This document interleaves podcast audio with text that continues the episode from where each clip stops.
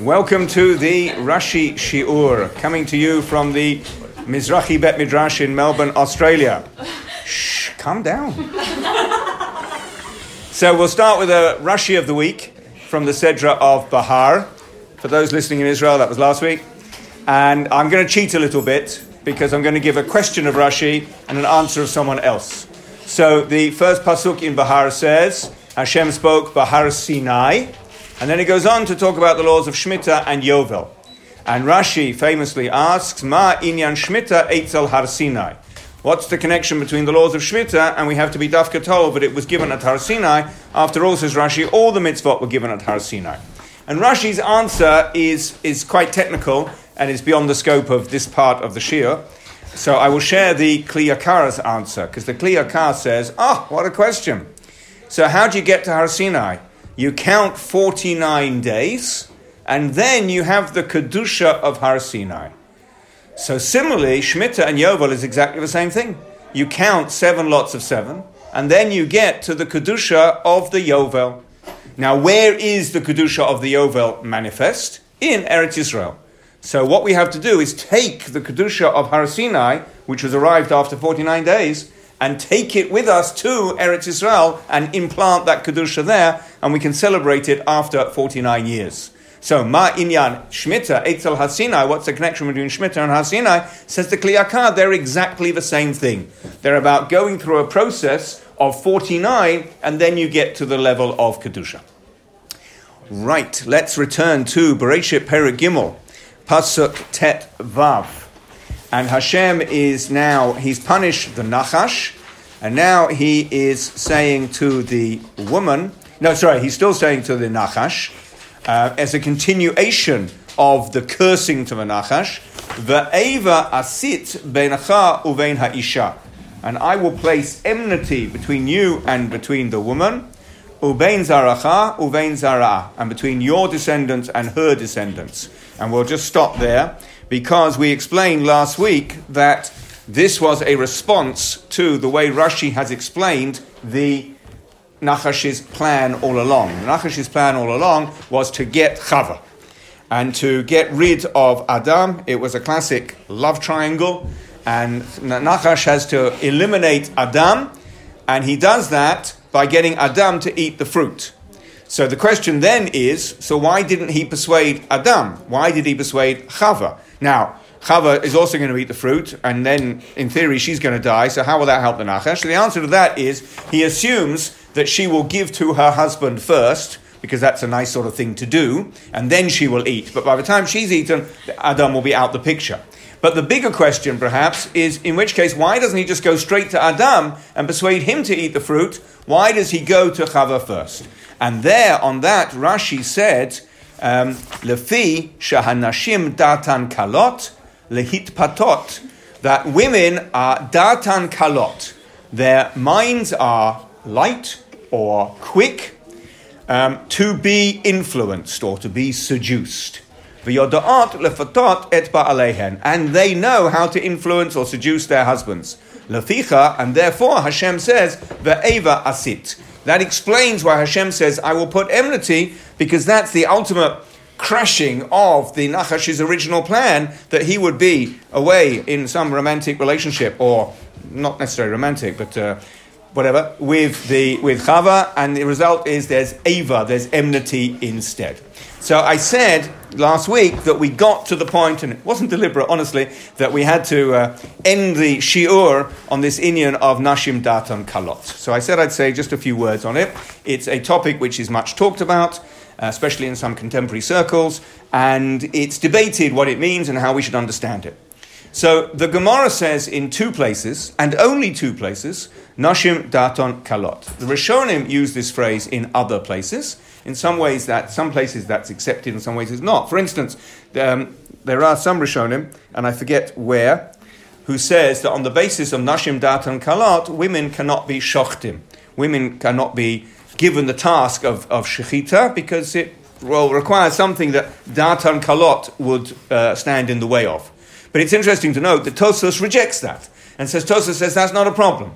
As it happens, Tosfot, uh, it doesn't lead to a great uh, uh, career move for a lot of women to be shochtim, but, but there is an opinion that Nashim Datan Kalot applies in this situation, and Tosfot says it doesn't. And my point is that although some Rishonim bring it up in other places, that's not authoritative in the way that the two places in the Gemara is. Now, of course, Rashi bringing it here is another place where a Rishon chooses to use the principle, and let's understand what those two places are.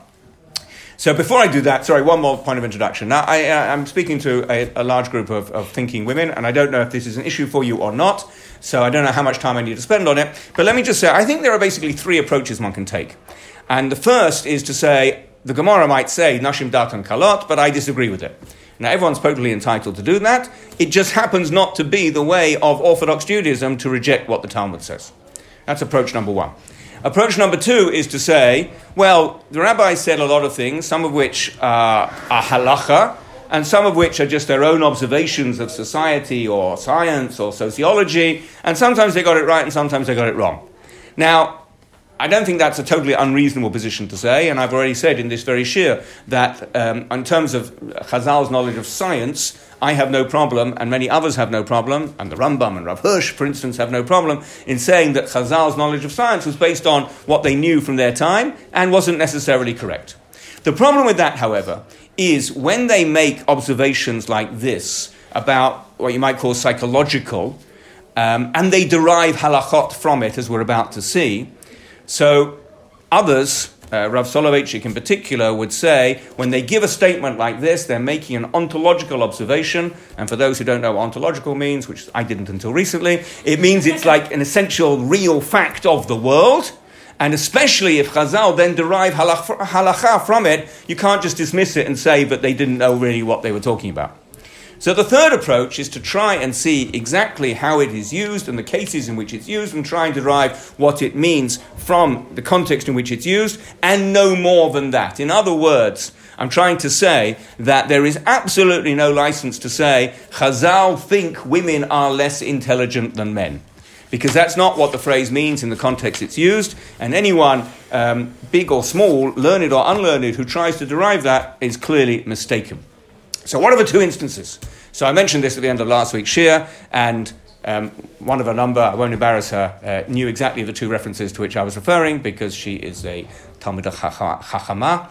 Um, anyway, and one is in the laws of Yichud. So in Kedushin, Perek uh, Daf,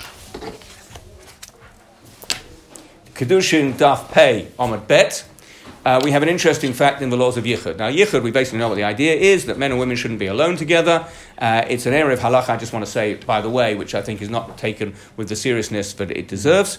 And I think Yichud is like a brilliant idea. And if everyone followed the laws of Yichud, there'd be much less pain and much less regrettable actions and much less destruction of families than we have today. So that's just a little plug for the laws of Yichud.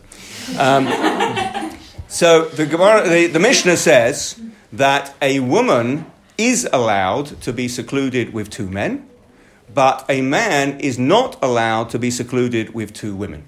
And before we go any further, we are, when we talk about laws of Yichud, we're not talking about people who have in mind or are the sort of people who are likely to act immorally.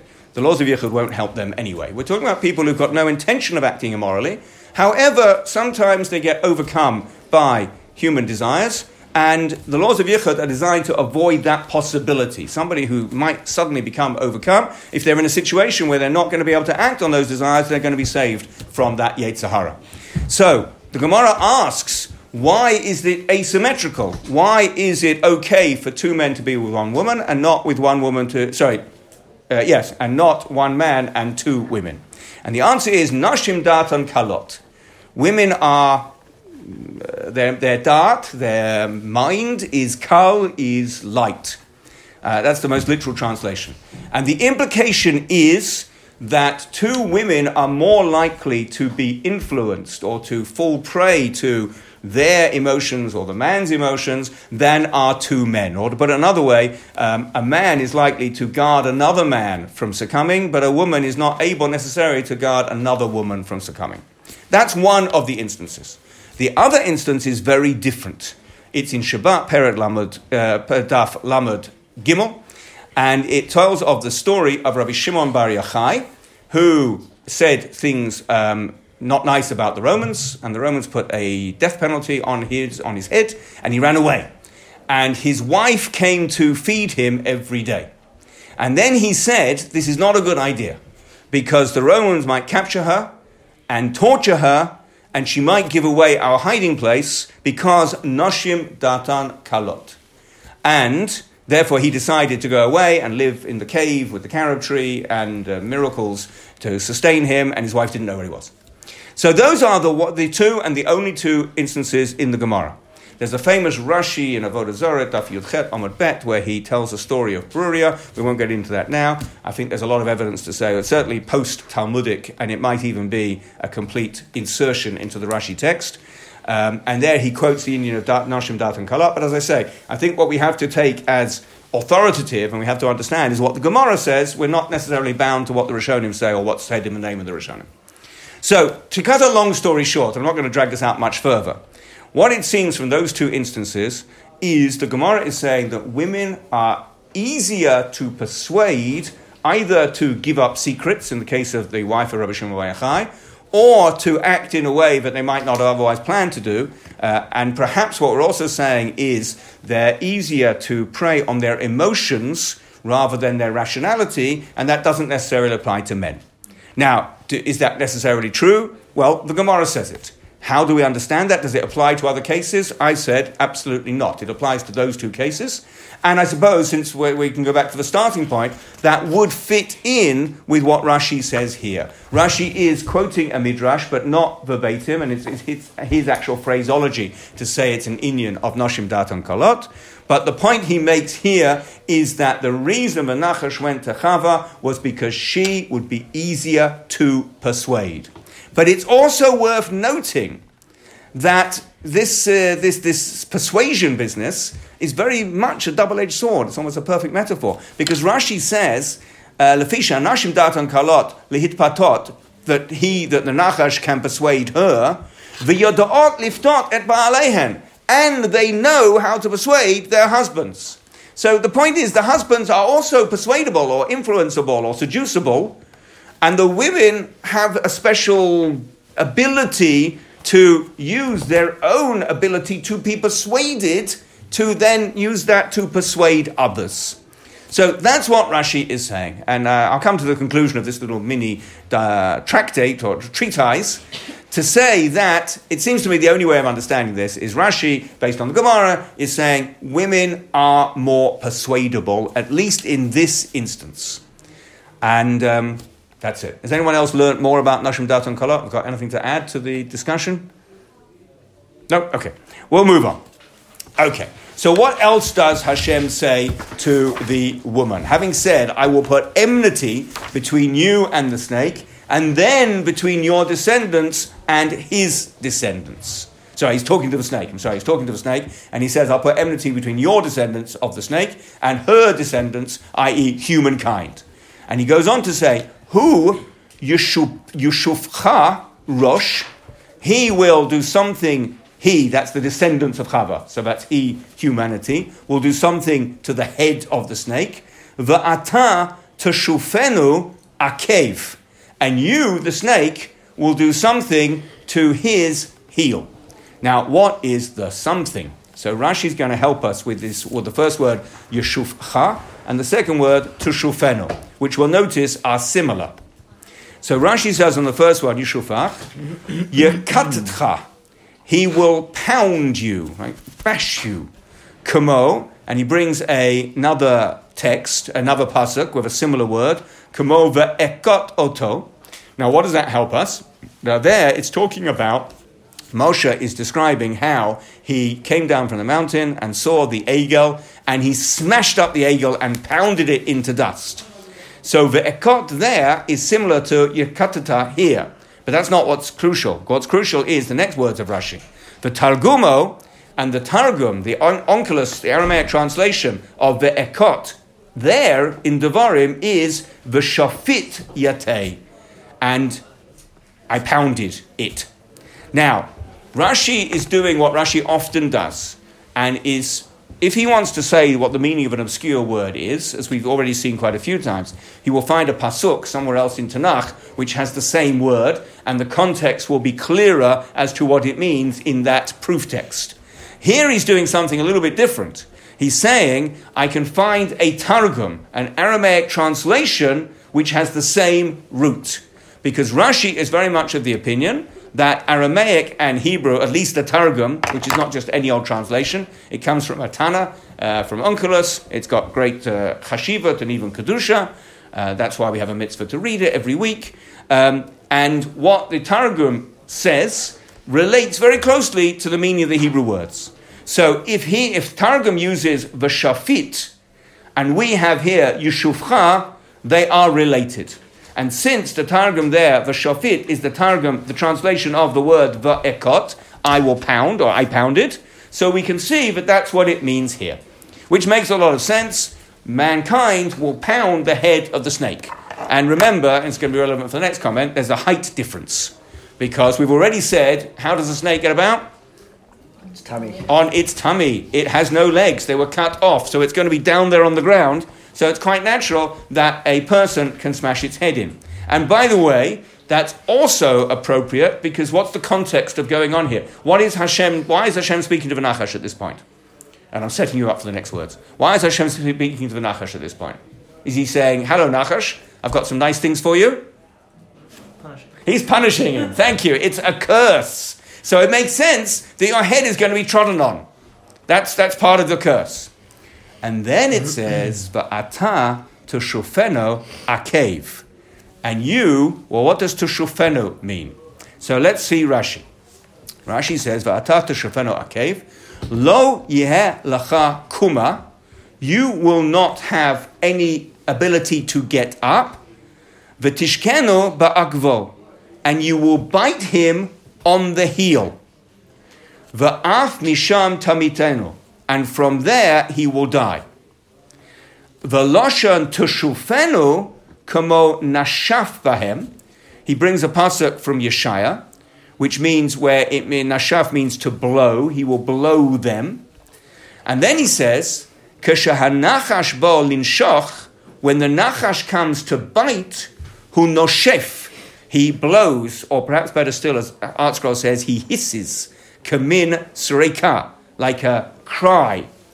And then he says, The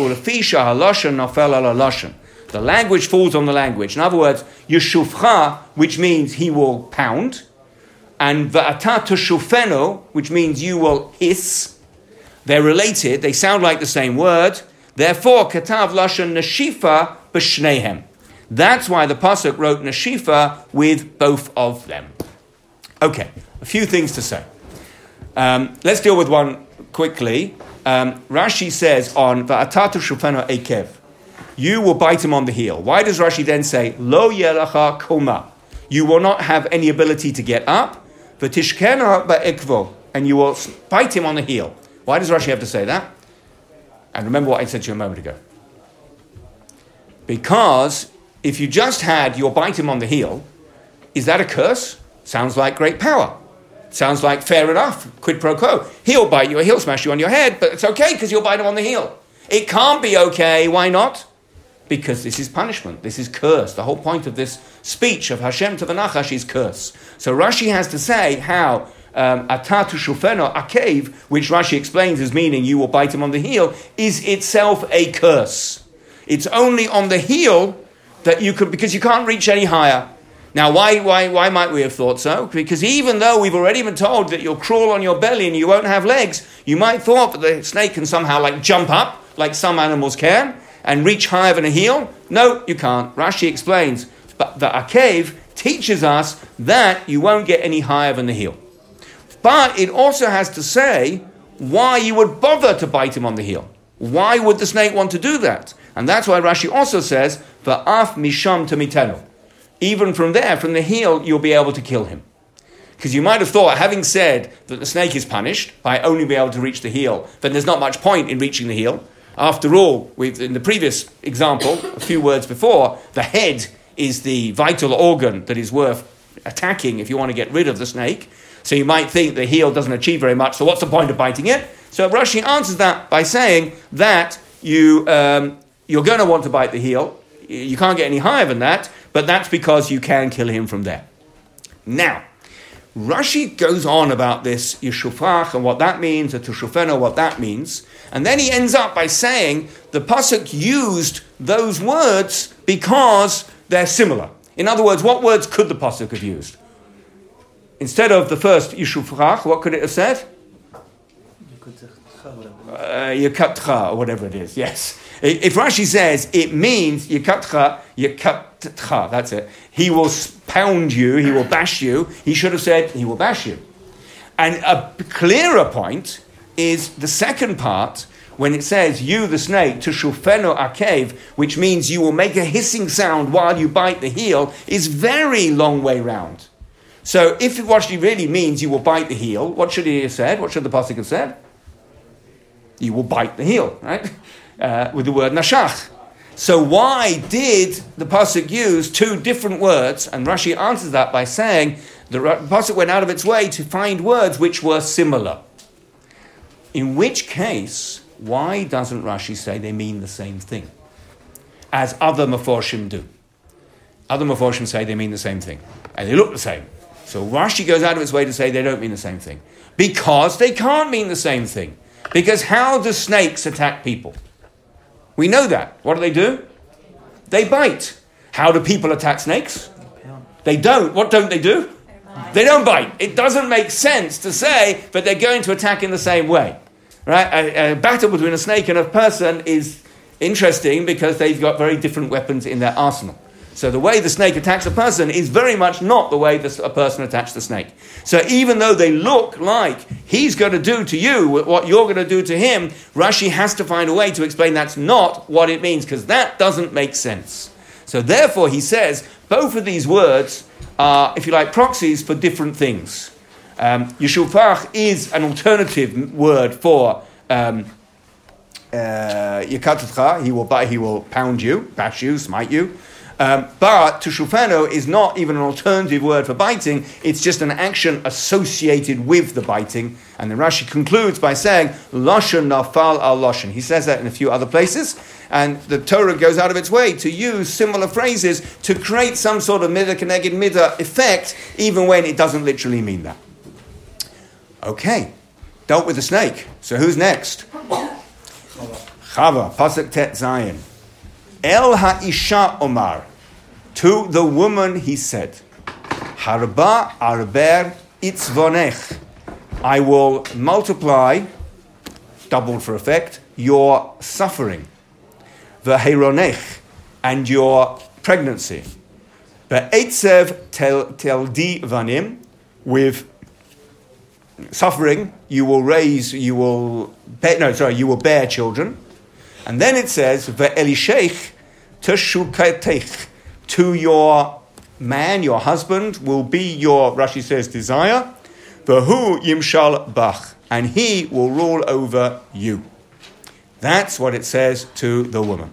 And we do understand, um, because this seems to be the understanding of everybody, that this is not just said to one individual, but she is representing womankind and these curses are going to apply to all women. And I suppose, like we said quite clearly, that the curse to the snake is going to apply to the snake and all its descendants.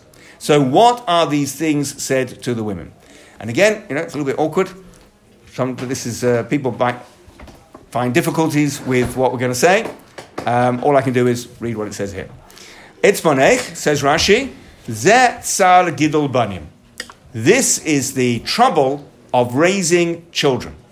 So, raising children is the most wonderful thing in the world, uh, undoubtedly, better than anything else. However, it's not easy. It's not easy. It takes a lot of hard work.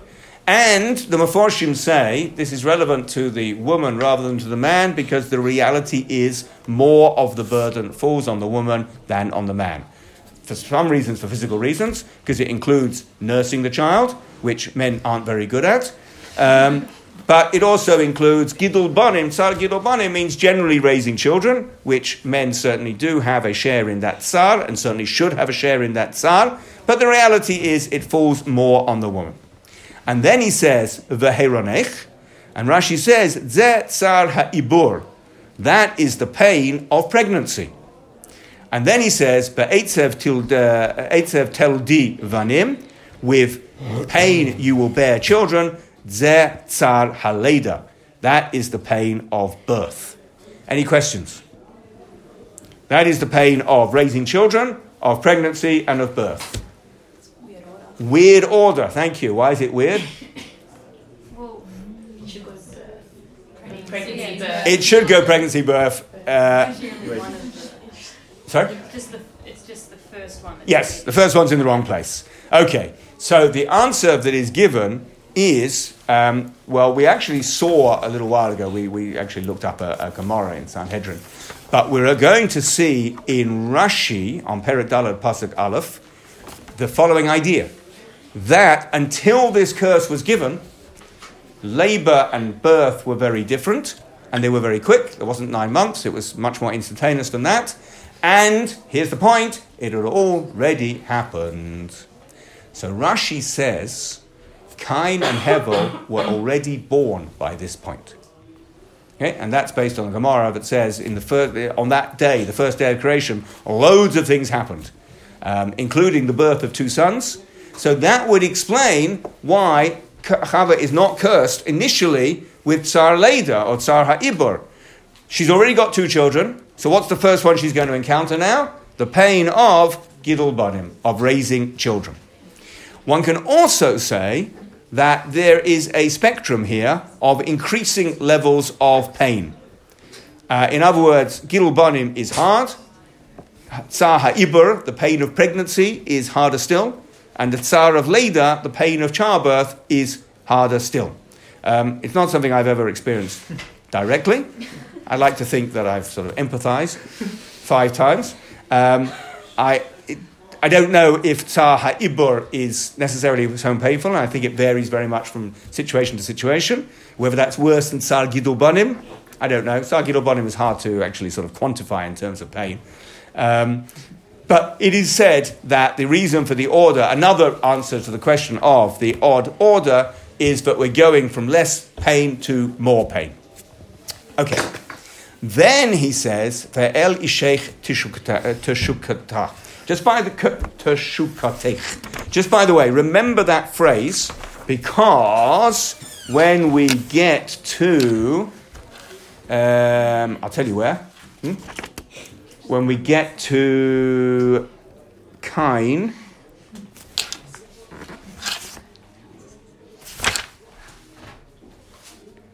Yeah, and we get to Perek Dalet Zayin, we'll find a very similar phrase, almost identical, in a slightly, or a very different context. Anyway, says Rashi. Rashi says something very interesting. Again, a little bit un- strange and a little bit uncomfortable, um, but very interesting. For Elishech to, to Shukotech, she says, To your husband will be your desire. I'll just tell you the last comment of Rashi on this pasuk is telling you what Tushukotech means. And in fact, I if you don't mind, I'll just jump to the end of this Rashi. Tushukotech, tavatech, your desire. Kamo, and he brings a pasuk from Yeshaya, v'nafsho shokeka. So he's telling you what the root shin kuf kuf means. He says it means desire.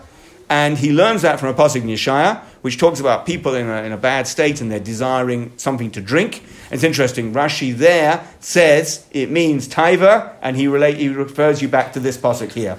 So this pasuk here tells you to go to that pasuk there, and that pasuk there tells you to go to this pasuk here, telling you about the same thing. Okay, so what type of desire is it? So let's go back to the previous comment. Letashmish. Your desire for sexual relations. That's what he's talking about. The woman will have the desire. Va'af al pikein ein lach metzach letova'o bapeh. And nevertheless, you will not have literally the forehead, which means the brazenness, to request it verbally. Elahu yimshal bach. But he will rule over you. Hakol mimenu velo mimech. Everything is from him and not from you. So the first thing to say is some people are a little bit surprised that Rashi, not for the first time, brings it down to a matter of sex and sexuality. It's not what we would expect. But Rashi doesn't have any problem with that because Rashi says the Torah is talking about every aspect of human life, including very important and uh, well understood, or sorry, well experienced aspects of human life, and sexuality is certainly one of those. That's number one. Number two, it's interesting uh, and what I'm going to say sounds perhaps a little bit like apologetics or sounds a little bit like propaganda. But if you look in other Meforshim, and I'm thinking of the Ramban, he says he rejects Rashi here and says, no, it means that the woman will be totally subservient to the man. And she will have to do everything he says. And he says it's not, it's midah keneged midah because what was the what did she do wrong? She told the husband, she told Adam to eat from the fruit, and now the punishment is she'll never tell him ever again what to do because he will always tell her what to do. That's how the Ramban understands that. Rashi does not. Rashi limits it very significantly. And when it says v'huyim shalbach, it does not mean a husband will rule over his wife, as some, I think some evangelicals want to read it as. It doesn't mean that, says Rashi. It's in the particular area of marital intimacy that she will have desires, acknowledging woman's sexuality, which not everyone does, but Rashi does. She will have, based on the Gemara, she will have desires, but the nature of womankind is that she will not have the um, metzach, the uh, brazenness to demand it. Now, I, I think I must say we're talking generally, and of course there are exceptions, and some women act differently and some men act differently, and maybe things have changed in the 21st century. But he's talking about what he, what Chazal say is a, let's at least say a normal, a normative case that women have sexual desires, but they're not able to demand it in the way that their husbands are. And when it comes to who's going to be in charge of when sexual relations take place, the reality is it's going to be the husband. Um, now, just by the way, it's worth pointing out that you could say that this last part relates to the previous parts because labor, pregnancy, childbirth, child rearing, they're all connected, obviously, to sexual relations. So even though she's going to be the one who, if you like, suffers, at least in some respects, from being pregnant and from giving birth and from raising children, and so you might have thought at least she will be able to determine the sexual part, the, the sexual path within the marriage. No, part of the curse is that she won't. And that's why he says, Hakol mimenu v'lo mimech. You might have thought it should come from you, but the curse is that it won't. And one more thing to say uh, the Mizrahi makes this point. He says it's a little bit hard to understand that the midah of tzniut, if you like, and this perhaps is, is, a good example of tzniut, which we've already said is much more than covering elbows and knees. It's about a whole way of behavior, and uh, there's the elements which apply to men as well. Um, not being the one who has the audacity to demand sexual relations, that's actually a good midah. So why is that considered a punishment? And says the Mizrahi, and it's a little bit of a kvetch, he says it is a good midah, but nevertheless it puts her in a difficult situation. It puts her in a situation where she's going to have desires which sometimes will be unfulfilled, and that's why it's a curse. Did you want to ask something? Um, yeah, just extend to like how speaking as like how the man, man is the head of the house. According to Rashi, no. No. And that's what I was saying. Does, sorry, the question is, for the podcast here, does it say, does it imply that the man should be head of the house? And the point is, no, it doesn't. According to Rashi, um, it's not about that at all. It's about this particular area of married life, and it's not about other areas. And I said, I said the Ramban says this, this is completely different. It's saying the man is in charge of the household, man is in charge of the woman, man is in charge of everything. And I'm just pointing out that Rashi distinctly doesn't say that. Yes?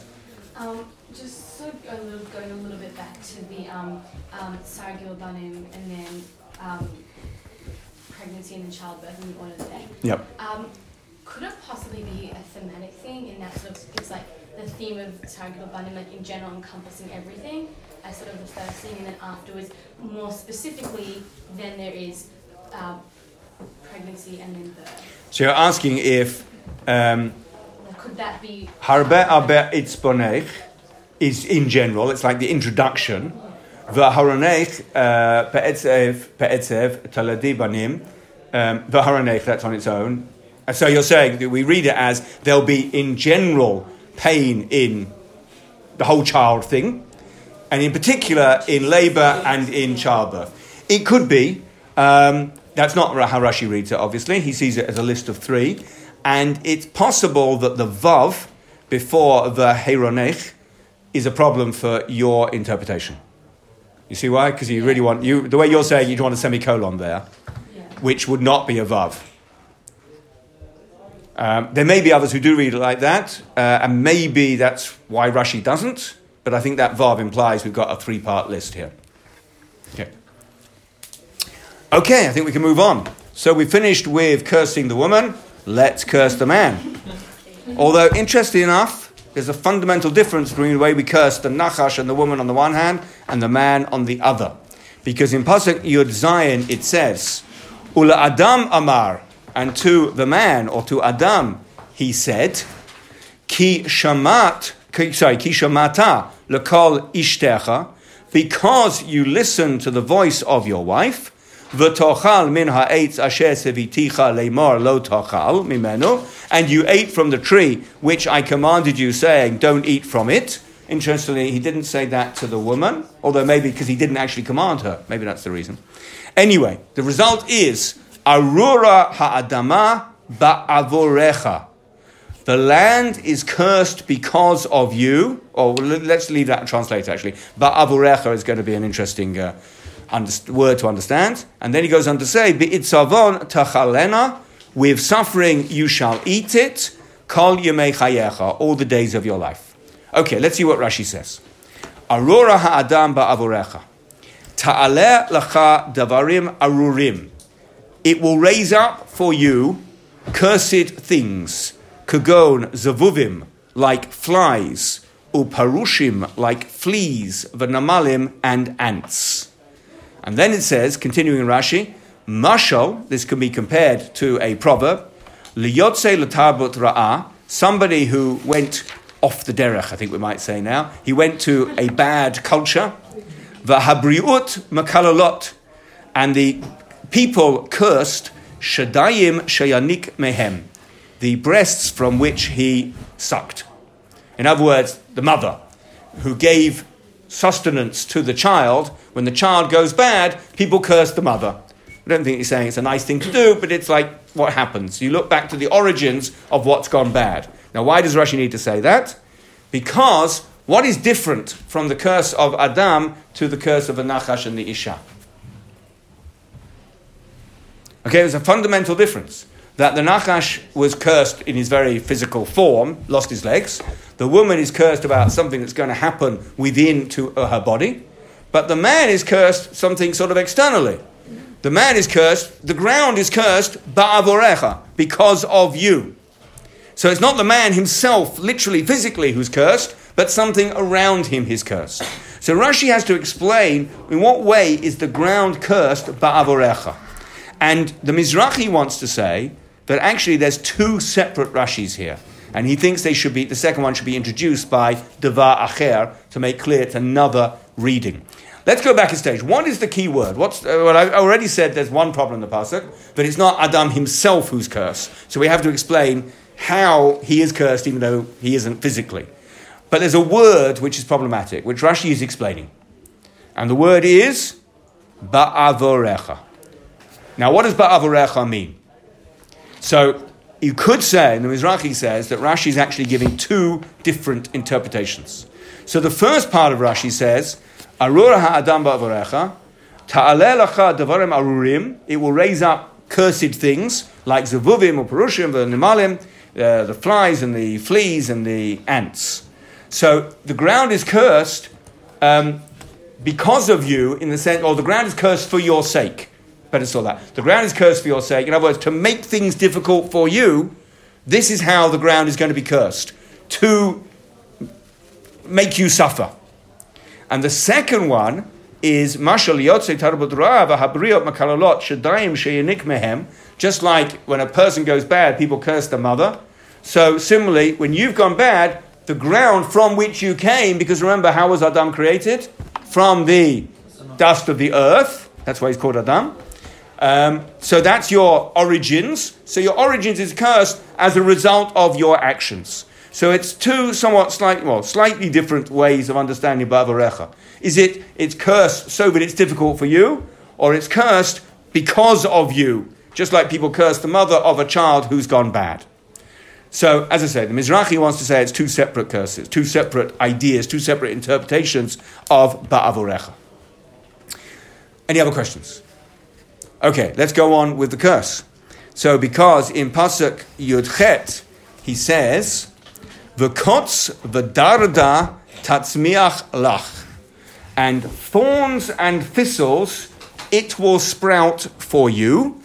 V'achalta et esev hasadeh. And you will eat the grass of the field. Any problems with that verse? I'll take that as a no. But Rashi thinks there are problems. Rashi's cleverer than all of us. Okay. First word is haaretz. What does that mean? The land, the ground. Why is Rashi saying that? Because what? What? What's referring to a land? Which word in the pasuk? Tatzmiach. Very good. Okay. So tatzmiach is a verb without a subject. So we need to know what the subject is. Now the subject could be, if it's not the earth, which Rashi says it is, what could it be? Um, it could. Well, I think Adam. I don't think it could be the thorns and the thistles will sprout. So it it will sprout thorns and thistles. So it's not the thorns and thistles. It's something is causing them to sprout. So it could be Adam, but there's two obvious problems with that. One, the simple one, is the grammar. Why can't it be Adam? What? Like, it's not going, like, he's not going. Yeah, well, okay. Yeah, what's the grammatical problem why it's not Adam? It's obvious. What? It's feminine. Okay, tatzmiach with a taf at the front is feminine. So it can't be Adam, who is definitely masculine. So it's haaretz. But it also doesn't make sense that Adam will make an effort to cause thorns and thistles to grow. So either because of the meaning or because of the grammar, Rashi has to tell us what the subject is, because it's one of those verbs which is very common in Hebrew, where the or in the Tanakh, where the subject is not explicit. So Rashi has to help us work out what the subject is. So then Rashi goes on to say, Kusha tazrena mine zaraim, when you will sow types of seeds, tatzmiach katz v'darada, it will grow thorns and thistles. And then Rashi says, kundas va'akavayat, va'akaviyat. Does anyone know what kundas and akaviyat are without cheating? Got him. Okay, so the ArtScroll translation and the Silverman translation and pretty much every other translation I saw is that they are artichokes and charoons. Sorry, cardoons. No, in French, the old French is charoons. It's another place in Rashi where he gives the old French translation of darda, and it's the old French for um, a vegetable which I don't know what it is, cardoons. Anyone know what a cardoon is? Well, according to Wikipedia, it's a thistle of the artichoke family. So, okay, what's the significance? Can anyone guess where we're going with this?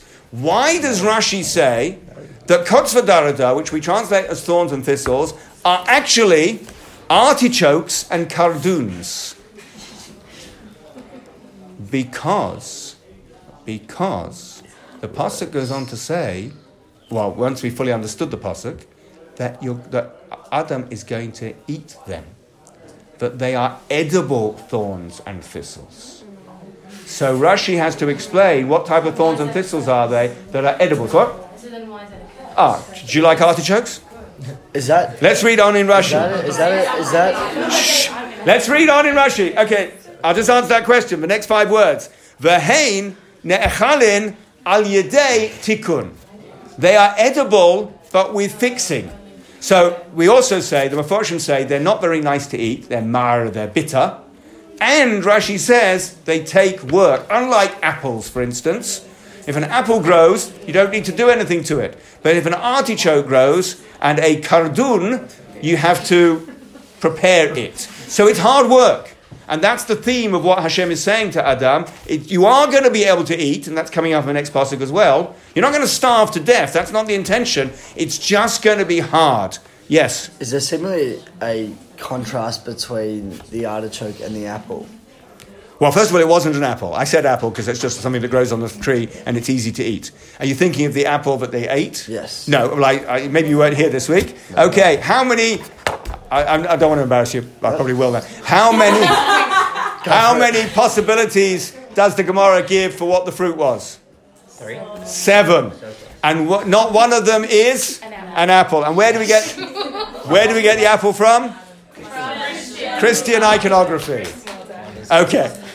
So it wasn't an I got apple. taught at school, Rabbi. I heard. But we won't put that on the podcast, right? so, says Rashi, they are artichokes and cardoons, which are eaten al tikkun. So you can eat them because the idea is not that you're going to starve, but you're going to have to work hard. And then, to continue the theme, the Pasuk says, Va'achalta et esev hasadeh you will eat the grass of the field. So one question is, what's the relationship between the thorns and the thistles, which we know are artichokes and cardoons, and the Asev Hasadeh? Rashi has to explain because the Pasuk says this is what's going to grow, and then he says you're going to eat Asev Hasadeh. So is that the same as what's growing, or, or what? And there's another pas- problem with Adam being cursed that he's going to eat Asev Hasadeh. Now, what would that curse, why, what would that problem be? The problem will be if you look at Perek Aleph Pasuk Kaftet. So, everyone turn to Perek Aleph Pasuk Kaftet. We're back in creation mode. Nobody's eaten from any tree yet. Everything's being blessed.